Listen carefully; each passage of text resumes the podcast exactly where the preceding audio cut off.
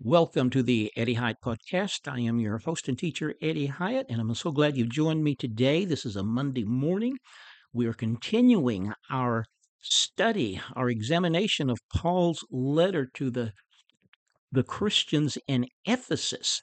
And what a letter jam packed with so much powerful truths about who we are in Jesus Christ, about Jesus and what he has accomplished for us and and and how the promises of God belong to us through Jesus Christ. Uh, today we're going to begin with chapter three, and I do want to remind you that when Paul wrote this, he did not write in chapters and verses; he just wrote a single letter. Uh, chapter and verse divisions came along in, I believe, the 13th century. So they're not necessarily inspired. They're not part of the original writing and um, they're helpful in the sense that it they help us to locate a particular passage of scripture but they're also detrimental in that they make it easy to take words and passages out of context it's all too easy to memorize a passage of scripture and ignore the passages above it and after it and so when paul wrote the letter it was just one single letter. And I would encourage you to read it sometime the way Paul wrote it. Sit down and read it in one sitting all the way through. You might be be uh, pleasantly surprised. You might be elated at the understanding that comes to you as you prayerfully read it through the way Paul wrote it. We're going to begin today with chapter three, and we're going to read. Uh, we're going to deal with chapter 3, verses 1 through 7. That is uh, a paragraph. Paragraph is a unit of thought made up usually of several sentences. And so we're going to deal with the first paragraph here, and I'll read it through, then we will comment on it. So Paul says, writing to primarily Gentiles, because uh, Ephesus is a Gentile city. He says, For this reason, I, Paul, the prisoner of Christ Jesus, for you Gentiles, if indeed you have heard of the dispensation of the grace of God which was given to me for you, how that by revelation he made known to me the mystery, as I have briefly briefly written already, by which when you read you may understand my knowledge in the mystery of Christ, which in other ages was not made known to the sons of men, as it has now been revealed by the Spirit to his holy apostles and prophets, that the Gentiles should be fellow heirs of the same body and partakers of his name in Christ through the gospel, of which I became a minister according to the gift of the grace of God given to me by the effective working of his power. There, there is so much uh, truth gem packed in that very short paragraph. But let's just begin at the beginning of the paragraph. He starts in saying, For this reason, I, Paul, the prisoner of Christ Jesus for you Gentiles.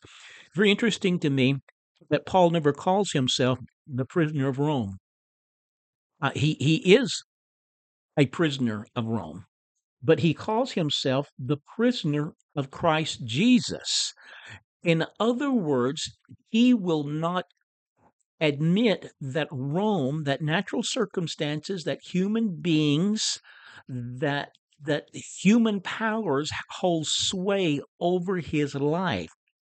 He is not a prisoner of Rome. He is a prisoner of Jesus Christ.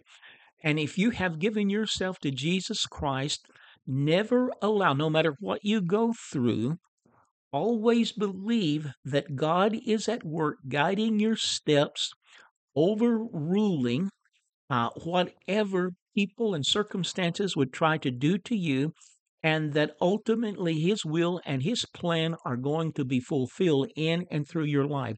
So he says, I, Paul, not the prisoner of Rome, I, Paul, the prisoner of Jesus Christ, for you Gentiles. I'm here. I'm, I'm this prisoner for your sake because God called me to take the gospel message to the Gentiles. Paul is often called the apostle to the Gentiles. Oh, he preached to Jews, but his primary calling was to take the good news of Jesus to the Gentile world. And uh, we are enjoying the gospel today very much as a result of the labors of Paul the Apostle, who carried the gospel message throughout the, the Gentile world of his day. And he says, If indeed you have heard of the dispensation of the grace of God which was given to me for you. So he's talking about his call. Um, and it wasn't something that Paul chose. It wasn't something that he planned. I mean, he was he was interrupted. His life was interrupted on the road to Damascus that you can read about. I believe it's in Acts chapter 9. Jesus interrupted him, confronted him, uh, threw him to the ground, revealed himself to him, and called him to take his message to the Gentile world. So, this is the context of which he's saying that the dispensation of the grace of God, which was given to me for you, how that by revelation he made known to me the mystery, as I have already written. Mystery. Now, th- now this is very important because in Scripture, a mystery is not a riddle that has to be solved.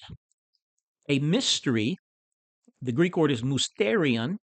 A mystery is something that has been hidden in the past but is now being brought out into the open. So Paul, he speaks of a, how that by revelation he made known to me the mystery. So what is the mystery that he says God has made known to him by revelation? Well, let's keep reading. It's it's an exciting mis- uh, mystery, by which, when you read, you may understand my knowledge in the mystery of Christ. Now, there is that that word again, uh, and again, he's not talking about some riddle. He's talking about what has been hidden, but has now is now being made known through Jesus Christ. He says, which in other ages was not made known to the sons of men. Uh, and in other words, uh, and to the population, to people in general, as it has now been revealed by the Spirit to his holy apostles and prophets. Now, here is the revelation that here's the mystery. Here's what has been revealed that was not known in past ages that the Gentiles should be fellow heirs. Fellow heirs, it means equal heirs joined together, fellow heirs of the same body and partakers of his promise in Christ through the gospel. Wow. You see, when we put our faith in Jesus Christ, we become heirs of all the Old Testament promises.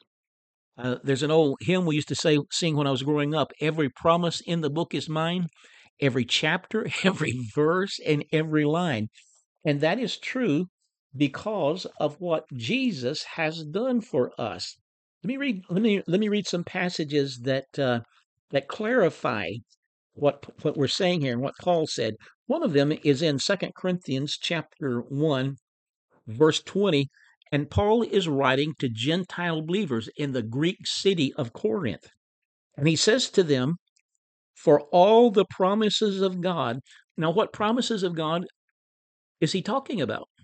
Well, the New Testament has not been written. So he's talking about all the promises of God in the Old Covenant, in the Old Testament. He says, For all the promises, for all the promises of God in him, talking about Jesus, in him are yes, and in him amen. So be it to the glory of God through us.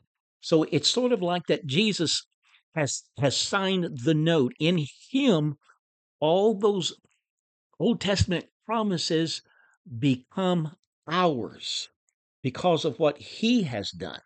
And then let me read a, a, few passages uh, a little further over in Galatians that are so powerful along these lines. Now, notice that Paul, remember what Paul said that the mystery is. Let me just read that again. He says, by which you, when you read, you may understand my knowledge in the mystery of Christ, which in other ages was not made known to the sons of men, that the Gentiles should be fellow heirs of the same body and partakers of his promise in Christ through the gospel. Now let's read what he says.